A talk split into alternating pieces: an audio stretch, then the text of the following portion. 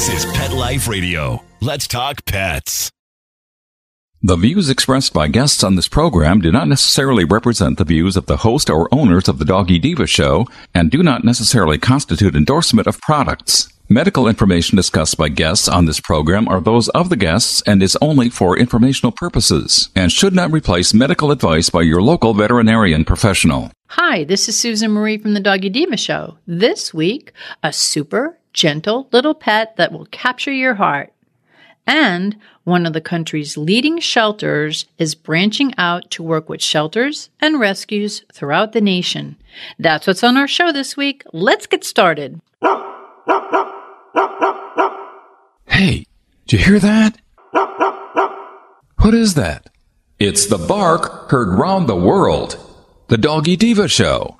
Here's national award winning author and animal advocate, Susan Marie.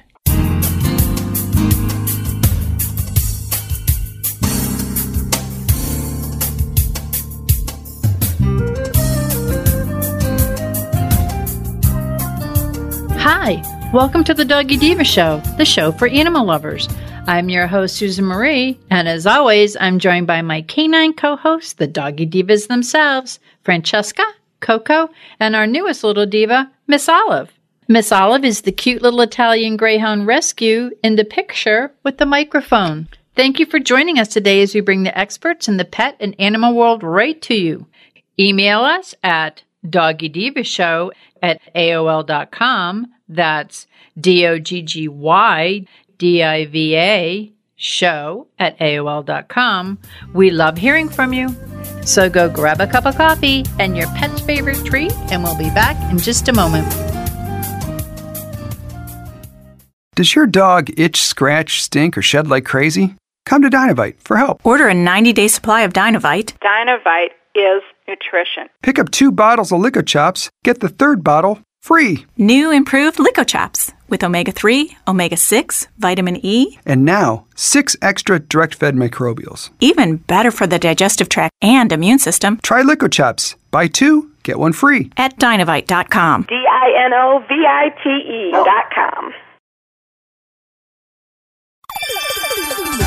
Let's Talk Pets on PetLifeRadio.com.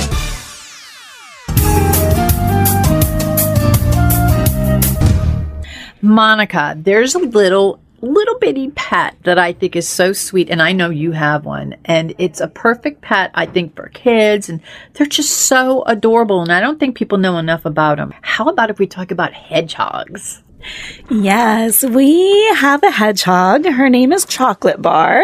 That's my daughter named her. Chocolate Bar was a Christmas present from Santa. And it was actually about four years ago now. And I just thought it was the honest little request because she had been online and saw these cute YouTube videos of these adorable little hedgehogs floating in the little tub of water and wearing little, you know, shark fins and little outfits and She's like, Mom, Mom. And she went to go see Santa and she's like, I want a hedgehog. And I'm thinking, Oh Lord. oh Lord, help me now. but I tell you, it has been one of the coolest little pets. So when my daughter started requesting this pet, of course, I went online and started kind of educating myself because, you know, even though I've worked for a veterinary office for years, we do not see exotic pets and hedgehogs are technically considered an exotic pet. So, you know, the veterinarian I work for, you know, eh, he, you know, Dr. Reinhardt knew about hedgehogs. He had had basic care instructions, but we don't see a lot of them here. So went through, did some research and we got a hedgehog. Um, one thing that, you know, people always ask when it comes to hedgehogs is, you know, do you pet them? Are they friendly? You know, they see all the quills and they get a kind of overwhelmed and, you know, are, do they even make a pet or are they social? And the answer is yes. They are extremely great pets. And believe it or not, they're great pets for kids. It's a great pet to kind of learn, um, how to care for pets. They are very affectionate, even, you know, being, you know, in this little protective shell surrounded by quills. They're still very, very sweet, affectionate animals. One thing about hedgehogs is their sight is not the best, but they have a very, very keen sense of smell. And a lot of times they adapt through smells. So when we first got the hedgehog before we, um, you know, let my daughter see it or interact with it, I actually put one of her shirts that she had worn in the cage with the hedgehog and kind of got her used to her scent. And hedgehogs will attract and kind of bond with people over scents. They get to know the scent of your skin and the scent of your clothing and just the scent of you. And that kind of puts them at ease when it's that familiar scent and that familiar surrounding. And when you first handle hedgehogs, they, they do get scared and they, you know, kind of curl up in their ball and they'll actually kind of puff is what they call it. And it's kind of their defense mechanism.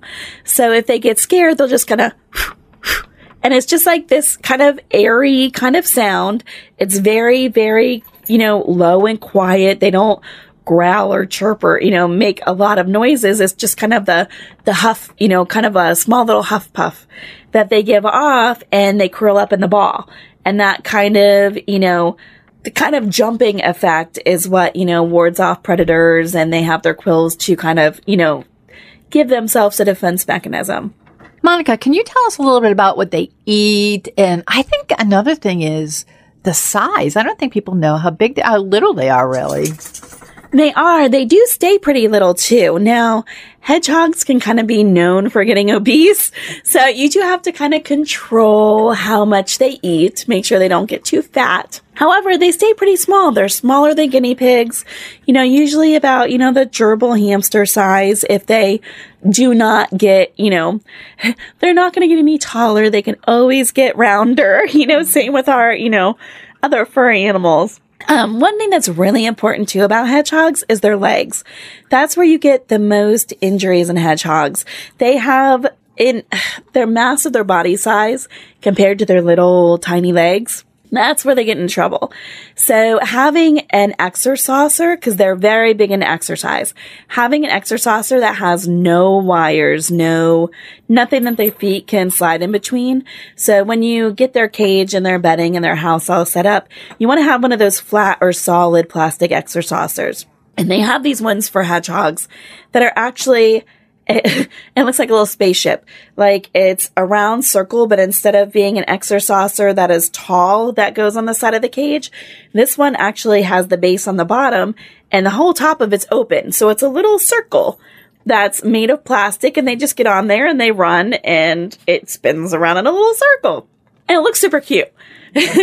one thing about hedgehogs too is, um, you know, how you, how you have their housing is really sometimes it's not as difficult as it seems. You know, you think you're going to have, you know, rabbit bedding or something like that in there. Some of like the, the Carefresh stuff, you know, with the plastic shavings or wood shavings. Hedgehogs are very easily potty trained. My hedgehog is potty trained. Took about a month. One of the best tips that I saw on a hedgehog site was that when the hedgehog exercises and they love to exercise, they're always on that wheel at night. And one thing a lot of people, you know, to be aware of hedgehogs is they're nocturnal. So they sleep during the day, they're up at night. And generally like six, seven o'clock, our hedgehog starts getting up, it starts eating. But by nine or 10, that thing is crazy on that treadmill, loves it. And she gets on there and they, they go to the bathroom when they exercise. So what I did was I took an extra litter box and I got a larger size one, not like the hamster size, but I got like the rabbit iguana size. So the little exerciser that they exercise on can go inside the litter box. Hmm. So I put the litter in there and I just use like the recycled paper pellet litter. It's all natural. They can't eat it. You don't want to use like a corn cob litter or a clay litter with them because sometimes they will eat the litter. So I always use like this, uh, you know, recycled paper pellets with them. Put the exerciser in there. So whenever they went on the exerciser, it would fly off into the litter box. And then it would smell the litter in there and the the size litter box that I have is big enough for the exerciser and then also for her to climb in and out of and have a little space. So she gets in, she has enough room to walk to the exerciser, but she also has enough room to go to the bathroom in there as well. So when, you know, the droppings come off the saucer, she was smelling it and she was going back in and going in the same spot because that's what they do. They'll identify spots and then they continue going in the same spot. Took about maybe two, three weeks of doing that and there was no more messes in the cage. I mean, it was so easy potty training this hedgehog. And I, I mean, I don't think I have like a genius hedgehog. I think they're all pretty, you know, standard as far as that's concerned. Um, but it, it's a great little pet. And I mean, we take it out. They should have baths on a regular basis, generally like once a month. And we always bathe them in like the Aveeno oatmeal because they can get drier skin. And then besides that, we've got a little toothbrush that's chocolate bar's toothbrush. And we put her in the kitchen, you know, kitchen sink and we put a little bit of warm water and, you know, we just scrub her with the toothbrush. You know, it, it cleans off all of her little bristles and all of her quills. And, um, you know, they do really, really well that day. Um, that way. And, you know, in regards to diets, um, she eats a high end, um, cat diet. They make hedgehog diets, um, as well, but they can absolutely eat cat food. They love their mealworms. Love, love, love their mealworms. That is her favorite treat in the whole world. She will do anything and go anywhere for a mealworm. Um, some of them love a lot of extra stuff too. You know, berries, um, you know, lettuce, celery, Chocolate Bar likes the leaves that come off the celery sticks. So when we buy celery at home, she always gets the stalky, leafy part that we throw away, and she loves that. She really likes spinach. She likes raspberries. So you can definitely, you know, give them little treats. Um, but they are really, really good pets. And the more with them, the friendlier they become the more you handle them. So if you have a hedgehog, you definitely want to handle it. And we're talking a daily basis. That is the one commitment that if you get a hedgehog, you have to be committed to doing. It has to have that personal touch, that scent, that smell on a regular basis because it's their schedules go very quickly. So let's say you handle it a ton and then all of a sudden for a week, nobody touches it they can kind of revert back into being more seclusive and not being not enjoying being handled when they're not handled on a regular basis. So you always want to handle them on a regular basis. And if they're not comfortable, you know, just picking them up, you know, without something, you know, like when Haley first got hers, I just put little mittens on her hands. So that way it was just, you know, a little layer of soft protection. And, you know, she picked her up. I always showed her, you know, just reach underneath her belly because their bellies are very, very soft. You know, the other hand on the outside of the quill. So she felt protected and she was able to, you know, reach up. She, you know, would carry it around in little blankets. It'll run around the house. Um, but it's great and it gets along great with my cat is like her best friend and the cat uses the hedgehog as her brush, so she quite frequently has cat hair in her quills because the cat brushes and rubs against her. But they are wonderful, wonderful little pets. That's so good to know. And the fact that it could be uh, potty trained is like absolutely amazing. And I think that they're the mo- they're the cutest little things. I uh, I met a hedgehog rescue, a little group before, and I met their hedgehogs, and they were like they're like little cats are, I mean, they're like little pets. They knew who they were. They were reckoned, cause I'd had hamsters, gerbils, rabbits, you know, I've had all different things in my guinea pigs in my lifetime, but I'd never seen a hedgehog. And then when you got your hedgehog, it amazed me how they acclimate like a, like a true pet. So, um, I think it's a great idea. And I thank you for bringing that to us. I, I love the idea of the hedgehog in, uh, in chocolate bar oh, I know. I mean, like I said, they're, you know, they're wonderful pets and they have the perfect schedule. I mean, kids are at school during the day. That's when they sleep. That's when they're nocturnal. They get home in the evenings. They can, you know, have that time together for a little while. Then they go to bed and the hedgehog kind of does its thing.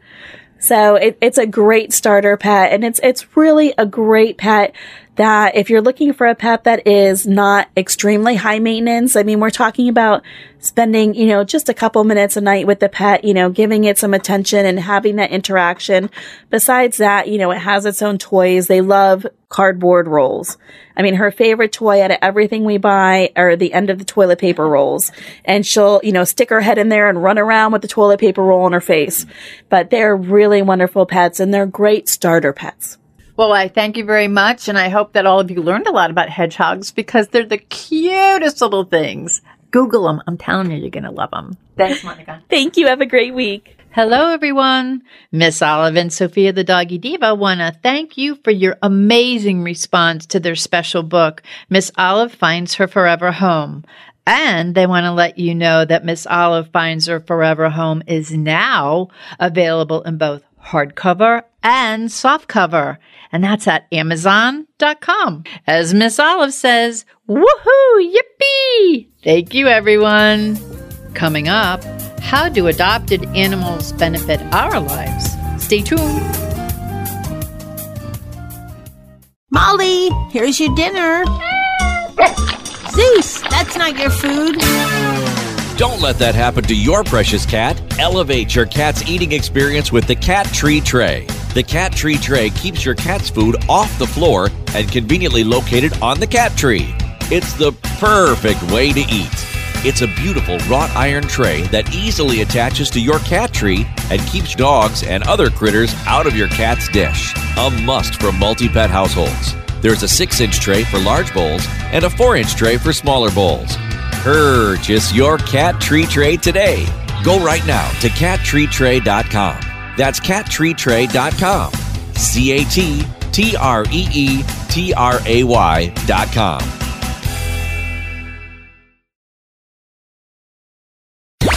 Let's talk pets Let's talk pets on Pet Life Radio. Pet Life Radio. PetLifeRadio.com.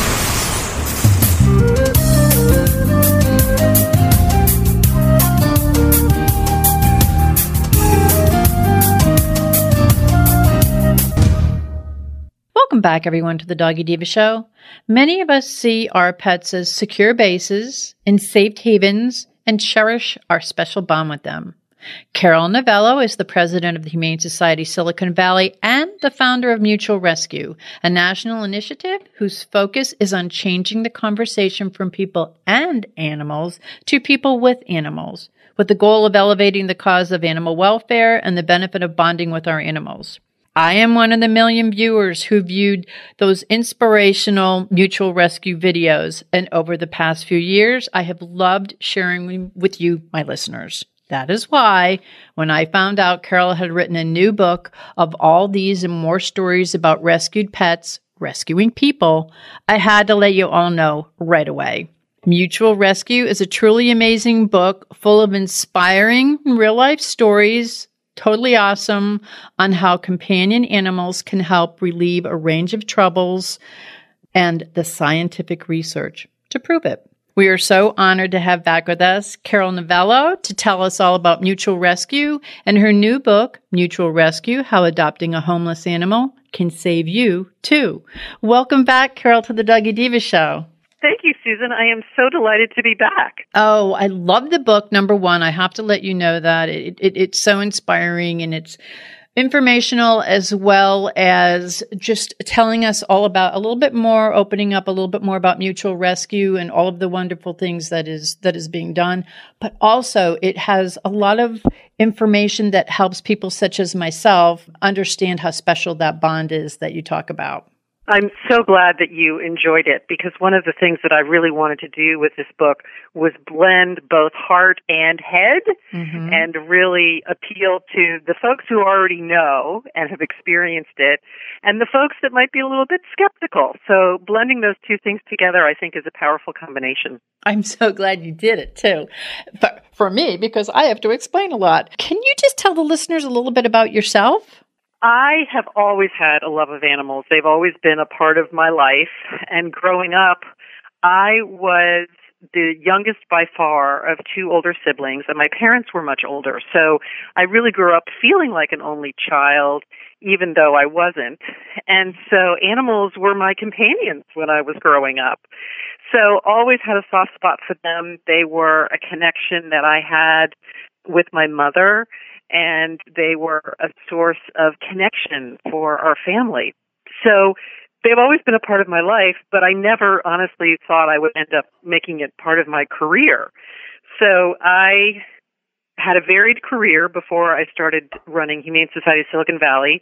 I spent a good portion of my career as a senior executive in high tech.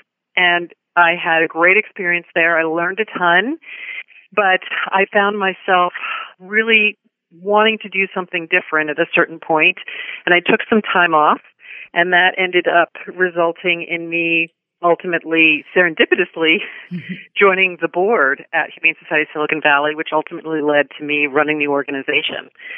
And from there, what was very interesting to me is that I was out raising money and talking to people. They would often say to me, why are you helping animals when you could be helping people?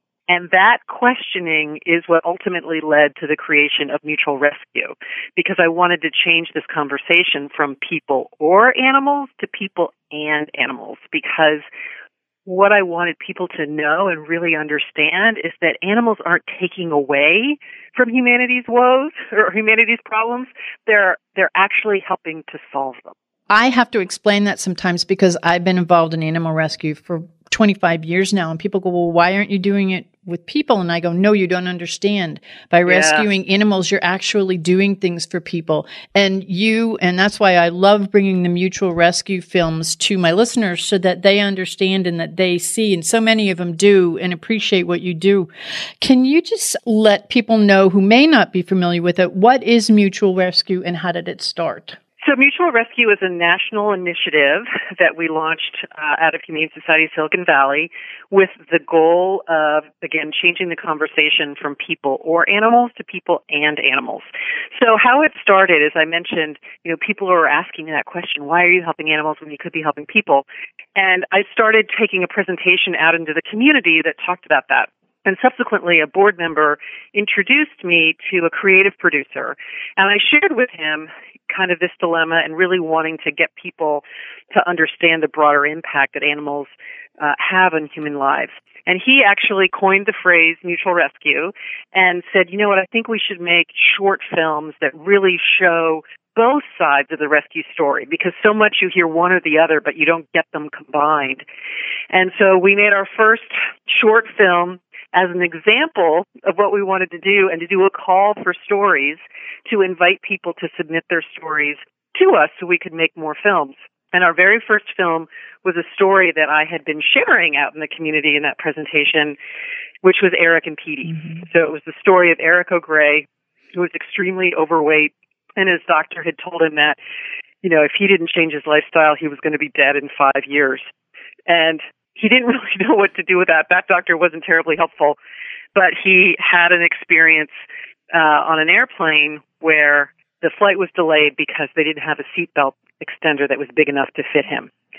And the gentleman next to him said, I'm going to miss my flight because you're too fat. Oh. And that scenario really, he hit, Eric hit rock bottom, and then he reached out to um, a naturopathic doctor, and the first thing she recommended to him was to go adopt a shelter dog. And that was the turning point for Eric.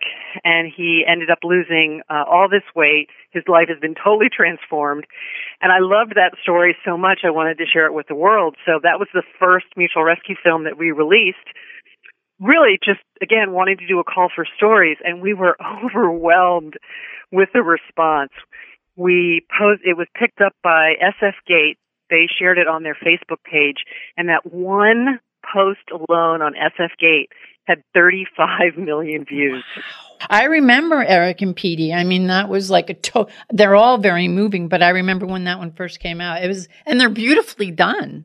Yeah, we have an amazing mm-hmm. uh, filmmaker uh, for company that we work with. They focus specifically on uh, nonprofit causes, and they're very passionate about their work. So we have just an amazing partner with them. What does Mutual Rescue, what role do they play in supporting the efforts of local animal shelters? Well, one of the things that we wanted to do is help educate people that local humane societies are not chapters of the Humane Society of the United States. A lot of people think that that is the case, when in fact, Humane Society is actually a generic term for an animal welfare organization. And what we wanted to do was create more awareness around that so that we could inspire people to get engaged at the local level. So one of the things that we're doing is making it easier for shelters across the country to implement programs that help facilitate that connection between animals and humans. And one example is the Doggy Day Out program. So we didn't originate this program, but we did implement it at Humane Society Silicon Valley. And it was so successful that we said, you know what? Let's find out all of the best practices from shelters that are doing this across the country, create a toolkit, and make it really easy for other shelters to download that toolkit and program, implement the program in their community. And what it is, is that basically people can come take a shelter dog out for an afternoon. So it's a simple, low barrier to participation way helps the stress of both the animals and the humans and creates some quality bonding time. And these dogs that are going out on doggy day out, they're getting adopted more quickly because they now have somebody that actually is advocating for them even if they are not able to adopt them.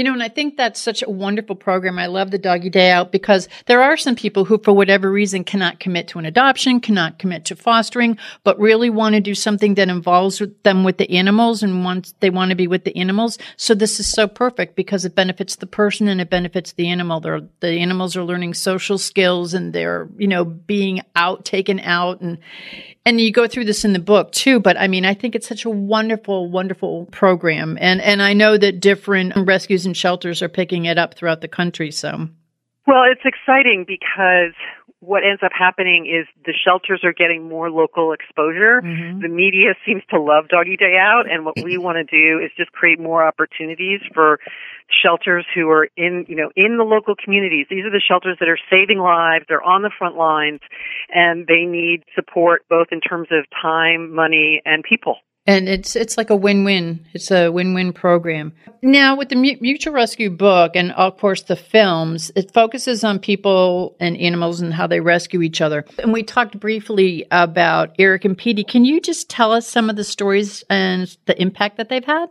I think, gosh, you know, it's sometimes people say, "Well, what's your favorite?" And it's it. I really I don't have one because they're all so amazing and unique in their own way.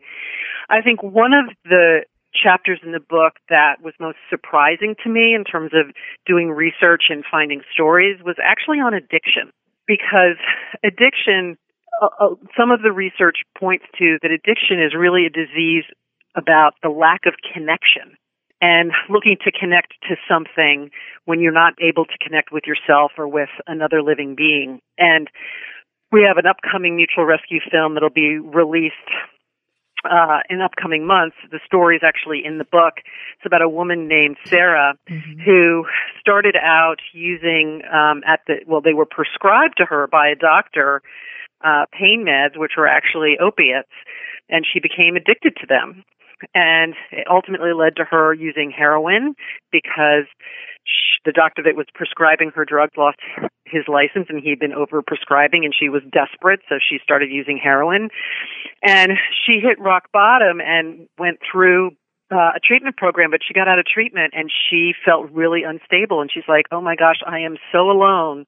I know i'm going to relapse if i don't you know find something to ground me and she ended up adopting an animal from an abusive home and she really credits this animal with keeping her alive.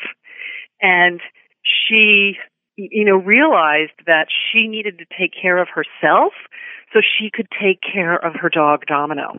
And I think what is so amazing to me in the power of animals in a situation like addiction is that they help draw love in to a person so that ultimately they are then able to radiate love out. That's so true. You so beautifully wrote about it in, in the book. What was the inspiration for writing Mutual Rescue, the book? Well, I've always wanted to write a book related to animals. I don't know if you remember, I think it was back in the 90s when the Chicken Soup for the Soul mm-hmm. series came out and there was the book, you know, Chicken Soup for the Pet Lover's Soul. I have it. And I, yeah. and I said, I want to write the 21st century version of that book. And, you know, in a sense, it has very, you know, it has those heartwarming stories just like Chicken Soup for the Pet Lover Soul does, but it also has the science and the research, again, bringing head and heart together that I think is the next evolution. So when we had the success with the films, that really created the opportunity to start talking to publishers about the possibility of doing a book. And you know, after we released Eric and Petey, we had more success with other mutual rescue films. Josh and Scout was a, a cat film that did amazingly well. Uh, and so with the success of the films, uh, we very fortunately, uh, Hachette, the Grand Central Publishing, uh, bought the rights to do the mutual rescue book, and away we went. In the book, you and I just touched on this earlier, that scientific research it demonstrates that animals have a positive effect on people's mental and physical health. Can you just tell a little bit uh, more about that? Sure. So the American Heart Association did a study asking doctors about pets and the role they play in health, and it was very interesting because the the um, what came back was that 60% of doctors prescribe pet adoption and 97% believe that pet ownership provides health benefits, which is really rather staggering. and um, there's other research that points to how animals can actually reduce your your stress levels. One study looked at people that were taking a word test. And what they did was they had three different segments to the test. One was a group of people that actually had their pets with them. Another that had um, were asked to think about their pet, and then another group that was not given any instruction at all. And they were given these tricky word problems to solve. And what was so interesting was that those that either had their pets with them or asked to think about their pet, their heart rates stayed calm. They were more likely to see that test as a challenge rather than a threat. So their blood pressure stayed lower, their heart rate overall stayed lower, and they were just able to tackle the challenge in a more effective way.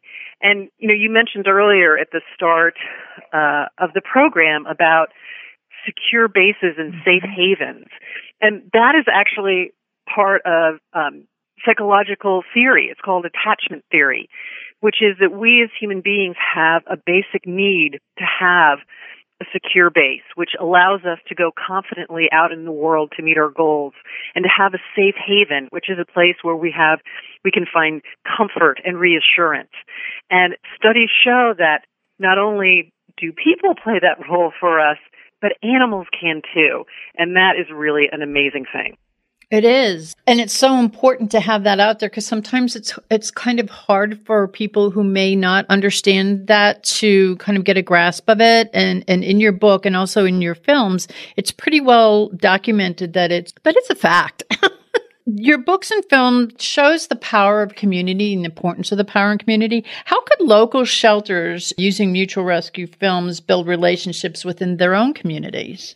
Well, we happen to offer the mutual rescue films to local shelters, or if anyone wants to do a community event to benefit a local shelter, we make the films available for offline events.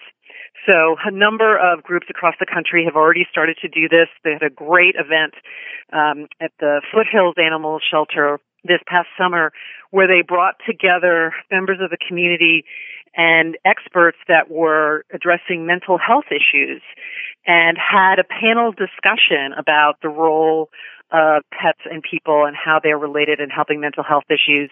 They showed several of the mutual rescue films that were based on that.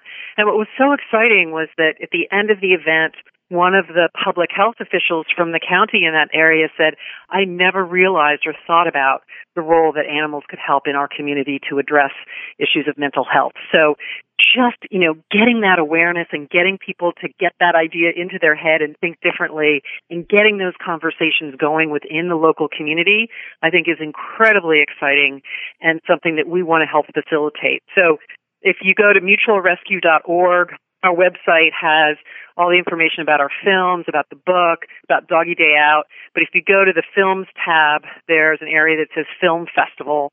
And if you click on that, it provides more information about getting uh, a, a, program or an event uh, going in your particular area. And people and, you know, individuals and organizations that are out there, it's really, it would really benefit. I, I, I think it, they're wonderful videos and this book is phenomenal. So you know, you you have the great films, you you have this great book. What's next for Mutual Rescue? What are your plans in the future now? Well, what we're ultimately hoping to do is secure national corporate sponsors so that we can bring more money into the sector to help advance the human animal uh, connection and help provide more funding to advance animal rescue. So imagine, if you will, when you go to uh, Target and you are checking out, they ask you at the register if you'd like to round round up to benefit mutual rescue. So we're actively looking at finding partners that will want to engage with us, because essentially that's something that any one local shelter wouldn't be able to do on their own but by creating a national initiative that's really focused on driving attention to the local level and this connection between humans and animals, we think we have a pretty compelling brand that uh, folks will want to partner with us on. Absolutely. Now, where can the listeners go to learn more about Mutual Rescue and the Mutual Rescue book? Yes, so mutualrescue.org has all of our films, and right now we have a special pre-order offer going on for the book. So if you go to book.mutualrescue.org and pre-order the book before April 8th, there's a few things that people will get. The first thing is that 10% of the purchase price will go towards local shelters that have been selected by the story subjects. The second thing is that you will get access to the next four mutual rescue films before they're released. And the third thing is you'll get a free downloadable guide called 99 Ways to Bond with Your Pet. Well, Carol, thank you so much for being our guest today. And thank you for being such an advocate for animal welfare and advocating the bond between humans and animals. I myself am someone who recovered from a life altering accident and uh, that forever changed my life. I have a house full of rescue pets, but I had one that I brought in thinking that I was going to help her because she was healing from an amputation from cancer and she was an abuse case. When in fact she really healed me. And that's Olive. She's my little co-host. Um, oh. So I, I just want to quote something from your book because I loved your book. It touched me because I am living proof that they do save our lives. And you so eloquently stated this that pets with problems of their own make us feel less alone in our infirmity, show us how to unflinchingly face fragility, and give us the opportunity to practice compassion towards our perfectly imperfect pets and ourselves. And I have to tell you that so much in the book meant so much to me, but I think this pretty much sums up my scenario. And I'm sure that there's a number of other listeners out there that it sums up theirs. So for those of you who are looking to learn a little bit more about mutual rescue, to be inspired and to actually understand better um, the strong bond between animals and humans, please get the book Mutual Rescue How Adopting a Homeless Animal Can Save You Too by Carol Novello. And Carol, again, I want to thank you for being our guest. It's it's been wonderful having you back on the show. Thank you so much, Susan. It was delight. Thank you, and we'll be back in just a moment. Hello, everyone. Miss Olive and Sophia the Doggy Diva are so happy that their first book in the Doggy Diva Diary series, Miss Olive Finds Her Forever Home is now available at online book retailers. So please visit Miss Olive and Sophia at www.thedoggydiva.com. That's D-O-G-G-Y-D-I-V-A to order your copy now. And they hope that you love reading Miss Olive Finds Her Forever Home as much as they loved writing it. Thank you. We would like to thank our guests this week. And also, as our doggy divas always say, please love your pets because they love you unconditionally. And please remember to adopt, foster, spay, neuter, and microchip. And as always, please have a great Diva week, everyone. That's all for this episode of the Doggy Diva Show. To find out more, go to our website, thedoggydiva.com. Also, find us on our Facebook page, The Doggy Diva Show and tell your fellow dog lovers about it. Don't miss Susan Marie, Miss Olive, and the Doggy Divas right here for the next episode. See you again soon.